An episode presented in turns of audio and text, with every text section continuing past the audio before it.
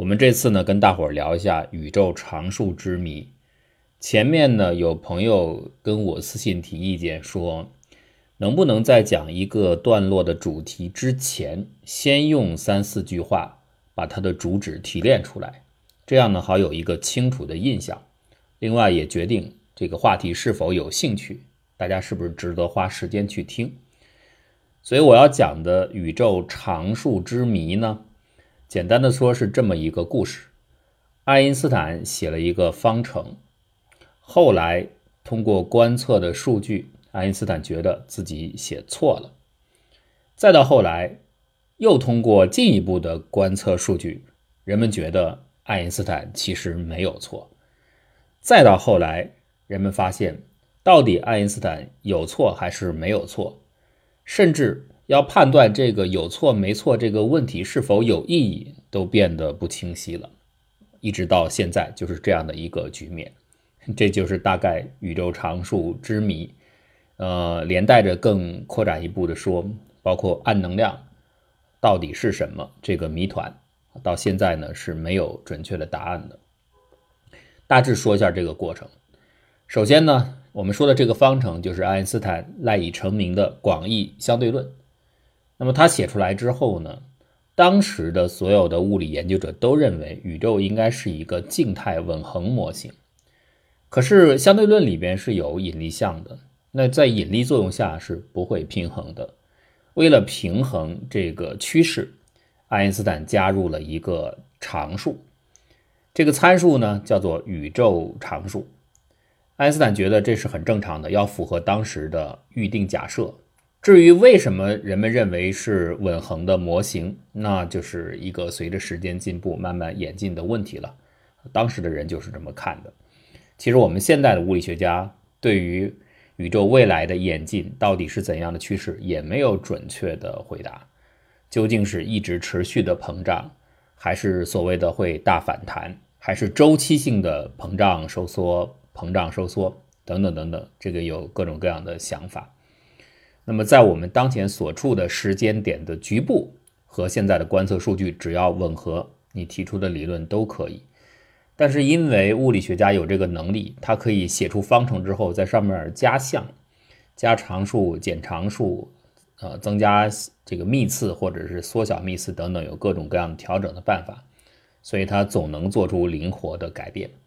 爱因斯坦做的是最简单的一个选择，就是引入了一个常数放在里边。抵消引力的影响，那这一点呢，就满足了稳恒宇宙的需要。可是接下来，在一九二九年，哈勃发现了宇宙是膨胀的。这种膨胀呢，不仅是在宇宙作为观测的中心点往四周看出去是各自膨胀的，甚至呢，他也发现越远离地球的地方，退行速度是越快的。那就说明这个膨胀是在宇宙的各处发生的。即你在任何一个地方选择观测点，往四周看，周围都在远离自己。哎，所以呢，这就和宇宙的吻合模型不一样了。爱因斯坦原始的方程里边看起来，当时为了让宇宙稳恒下来，引入的那个参数变得多余了，没必要嘛。哈勃已经证明宇宙就是在膨胀的，所以呢，爱因斯坦就很悻悻地把这个他原先。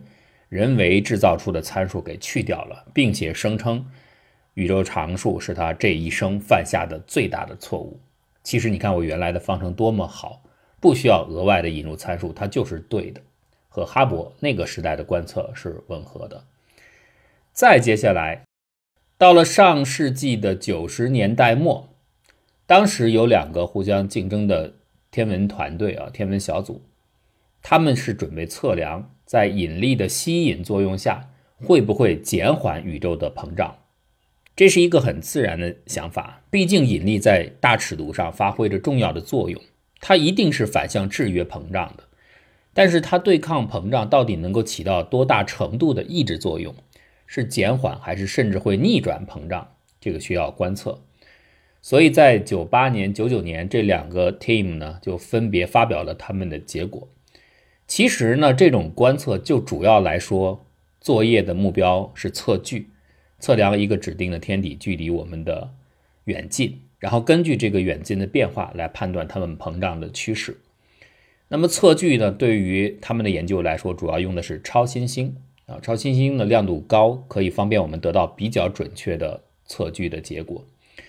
结果呢，在他们的研究成果当中发现，测量的最遥远的超新星是非常非常暗的。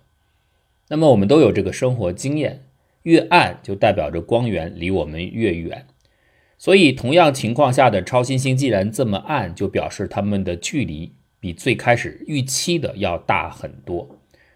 既然这么的遥远，膨胀的如此之快，就意味着宇宙它的膨胀压根儿就没有减速，反而是在加速膨胀。这就得出了我们现在的加速膨胀的现有的基本的宇宙观。好，加速膨胀牵扯到描述宇宙的广义相对论方程，怎么办？怎么来应对这个事实？原来哈勃的情况下，大家把宇宙常数拿掉就行了。现在反而有力量，你可以认为是一种反向的引力，它是向外推开物质的，使得宇宙的物质可以彼此加速的远离，所以可以认为是一种反引力。那怎么办呢？哎，人们马上就想到了一个非常自然而然的方案，重新把爱因斯坦的他自己抹掉的宇宙常数再拿进来，用它来取代这个反引力的位置。起到反引力的作用，但是大家要注意，你在一个方程当中人为的放一个系数，这本身是数学家和物理学家常用的一个操作。但是当你引进了这个项之后，光做一个数学的系数是不行的，你必须给它某种解释。在物理学本质上，你所代表推开物质的这种能量，它到底是什么？于是呢，又没有可见的明显的一个解答，人们就把它叫做暗能量。暗能量在数学形式上就是用引入的一个系数，就是爱因斯坦抹掉的这个宇宙学常数，暂时的来替代。这并不是说只能用这样的一个系数来替代。如果你的方程做别的形式的变化，也不是不可以，但是这是最简洁、最容易想到的一种方式。好，那下面就需要面对的问题，如何来解释这个重新焕发生命力的宇宙学常数？盘点一下手上的资源，物理学家立刻想到了，我们有一个现成的、不可见，但是确实已经被实验某种程度证实存在的能量，它可能会成为潜在的这种暗能量的解释。什么呢？就是真空能。大家知道，按照量子学的观点。并没有绝对意义上的真空，这个粒子、虚粒子总在成对的不停的各个位置，像泡沫一样随处的出现。当然，它们的生命周期很短，瞬间就会湮灭掉。可是呢，就会像泡沫一样，时不时的在这儿出现，在那儿涌现。虚粒子应该这样来讲，在实验室当中并没有直接的观测到，实验室能够用来证实的是一些间接性的证据。就是他发现的一些，如果虚粒子存在，可以很好的解释的某些实验当中呈现出的现象，比如说 Z 玻色子。当你用粒子加速器来测量它的质量的时候，你会发现测量的结果和它的纯质量是有小小的差异的。这个差异就很适合用 Z 玻色子，因为它有时按照量子力学会变成虚顶夸克，这点可以用来解释这个质量差。所以呢，它成为间接虚粒子存在的证据啊，还有其他的一些观测证据都可以证明虚粒子存在的效应。所以，因为证据有好几项，我们可以认为虚粒子的存在基本可以确认。那相应的，在所谓的真空当中，真空能的涨落就可以被确认。有了真空能，它就是一种看不见的能量，它会不会成为暗能量的潜在的解释选项呢？非常困难，原因何在？原因在于，如果你把这二者等同起来的话，你认为真空能就是暗能量，它们两个的大小完全无法匹配。实际上，第一个做这种尝试性计算，意识到真空能相较于宇宙膨胀来说太大的，是在二十世纪二十年代啊，就是包利他已经注意到了，他发现真空能非常的大。以至于，如果真空能真的的起到推开宇宙的作用的话，那么宇宙的膨胀是非常快的。假设就是这种机制单纯的发挥作用的话，那么依照现有的模型去推算，物质膨胀的速度超过了光速，光都很难追得上。所以我们的光就是意味着我们能够看到的宇宙的大小。在这种情形下，人类可观测的宇宙甚至都到不了月球，只能在局限在这么小的一个范围内。保利呢，并不是非常认真的，他很可能是为了消遣做的这么一个计算。那么，真正比较认真的计算宇宙常数的是泽尔多维奇，他是在一九六七年做了这样的尝试计算，就是假设这个宇宙常数是由真空能造就的，利用量子力学的知识来尝试计算这个常数，结果发现这会导致宇宙常数会非常非常的巨大。那么，这个膨胀是。显然和当时人们的认知不一样。那请注意啊，这是在六十年代末。我们刚才讲了，是到了九十年代末，计算整个膨胀是不是会被引力能够迟滞。在那个时候，观测超新星爆发，才发现整个宇宙其实是加速膨胀的。在六十年代的时候，当时的科学家都普遍认为，宇宙虽然是膨胀，但是是用稳定的，或者呢，这膨胀是慢慢减小的这样的趋势。因此。那么六七年，呃，泽尔多维奇算出来的这个会导致宇宙常数非常大的真空能，显然就不被这样的宇宙模型所接受。当时的人们认为，这个宇宙常数呢就应该是精确的等于零。那么到了三十多年之后，发现了宇宙在加速膨胀，看起来呢确实是有某种未知的能量正在起到背后的推动作用。这样，宇宙常数就作为可行的一种解决方案重新被提出，又复活了。但是复活之后，就面临到刚才所说的问题：假设你认为宇宙常数就对应着真空能的话，那么量子计算显示出这个常数，相较于观测膨胀所呈现出对应的这个能量需求来说，太大了。大到什么程度？二者相差一百二十个数量级。这个是很难想象的一个，真的可以叫天差地别。所以这个比最开始六十年代人们直接认为宇宙常数是零还要奇怪。引进一个常数，你觉得它是零，这个算是正常。但是现在就变成，你为什么要引入一个这么小的宇宙常数？它不是零，但是相较零来说非常非常的小。为什么会是这样的情况？这就造成了宇宙常数之谜。也就是到现在，人们并不清楚爱因斯坦的方程原本他认为犯了最大错误的宇宙常数，他把它抹掉了。后来由于膨胀的存在，又把它复活了。复活之后，它的大小问题，一百二十个数量级的落差，使得所有的研究者都面临到这样的尴尬：就是这种复活到底正确不正确？爱因斯坦的添加的这个常数项到底是什么意涵？如果你就是要把它和量子力学的真空能画等号的话，那到底怎么解释这个巨大的落差？于是呢，这个谜团当然就会涌现出各种各样的解释。好，我们现在看一下我们现在面临的这个局面：由广义相对论方程引进的宇宙常数，然后呢，它潜在的一个解释是量子力学引进的真空能。这二者被初步的对应起来，但是呢，对应的时候又发现它们相差一百二十个数量级，落差大到不可思议。那怎么办？那无非这个问题既然是由双方造成的，一方是广义相对论引入的这个常数，一方是量子力学提供的解释，那就是无非修改这二者当中的其中一个。因此呢，大体上出现了三类解决方法。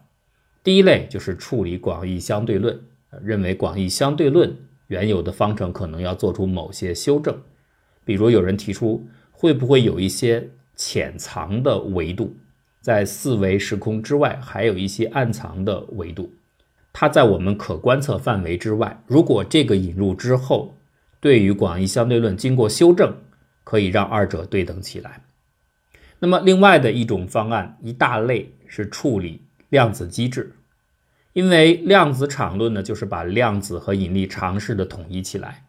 那有人就觉得，你直接的把正则的量子方程放入到弯曲时空相对论的框架内，直接的做这样的绑定是不正确的。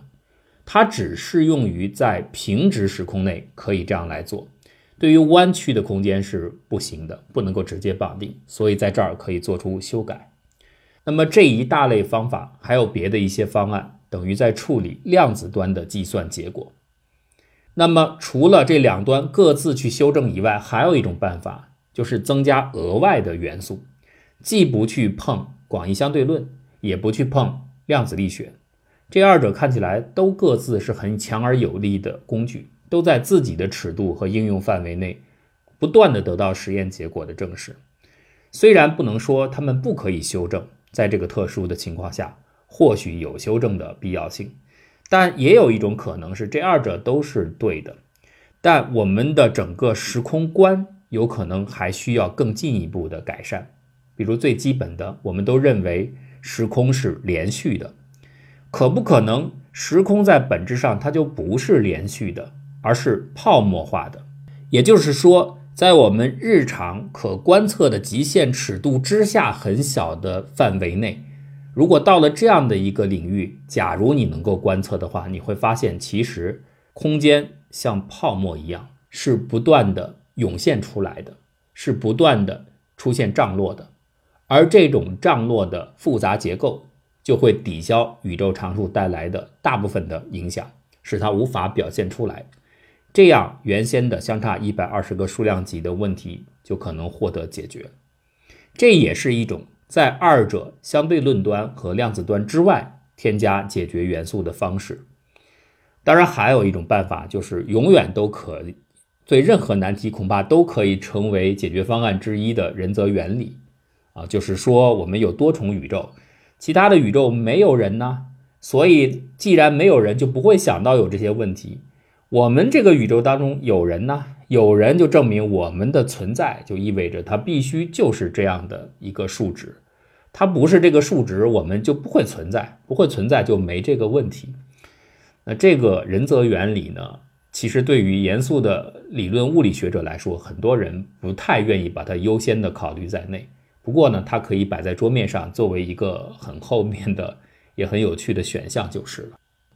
好，剩下的问题就是如何来验证，如何来检验这么多的可行的修改方案，哪个是正确的？应该讲到现在，并没有非常强而有力的方法能够直接论证。这同样是我们面临到尺度牢笼的问题，我们的能量上限，我们的尺度上限，精度的检测始终面临到很尴尬的程度。我们现在有一些先进的仪器，比如说引力波的检测，使得我们可以探测空间的一些天体，通过引力波表现出来的痕迹，使得我们可以反推出造就引力波的天文现象它背后的一些物理机制。但是这也是相当间接的。另外呢，我们也可以在桌面上模拟一些特定的物理现象，就是实验室范围内的检测。但是上述的所有这些。还包括用天文望远镜观测天体，这当然是一个正统的方法啊。它需要解决，甚至宇宙常数它到底是不是一个常数，在宇宙当中的时空分布上是不是会出现变化，还是整个宇宙时空范围内就是不变的？这个到现在也没有精确的回答。虽然比较多的人倾向于认为好像是个常数。但同样也有相当的一部分主张认为恐怕不是固定的，还有的学者呢认为一开始的假设就是错的，宇宙常数这个项即使必要的话，也未必一定要用真空能的形式来解释，或许有某种其他的能量，比如说幻能量，比如说精致，都可能来进行解释，但这都是假想当中的存在，究竟是否符合物理真实？还需要物理实验去证实，然而这些实验都非常的困难，所以我们现在就处在这样一个相对尴尬的境界。未来更大功率的望远镜、更好的、更灵敏的引力波的探测器或其他的一些手段，或许有助于我们排除一部分的假设，但是排除掉一部分的假设，不等于我们可以用足够可信的程度锁定某种理论。能够正确的解释这个一百二十个数量级的落差，或者干脆就抛弃这个落差，真的就认为真空能并不代表宇宙常数，再或者，我们可以用别的机制来推开加速膨胀的宇宙空间。那下面究竟怎么样发展？现在并没有非常清晰的可以一锤定音的举措，只能边走边看。所以呢，这个爱因斯坦曾经认为自己犯下的人生最大错误，后来又被其他人评为爱因斯坦这样的天才，即使犯了这样的错误，居然还能够享受正确的光环，事后被证明是正确的。而再到后来，人们连他是否正确还是错误，甚至这个正确错误本身的提出是否是正确的，都证明不了。现在就在这样的一个困境当中。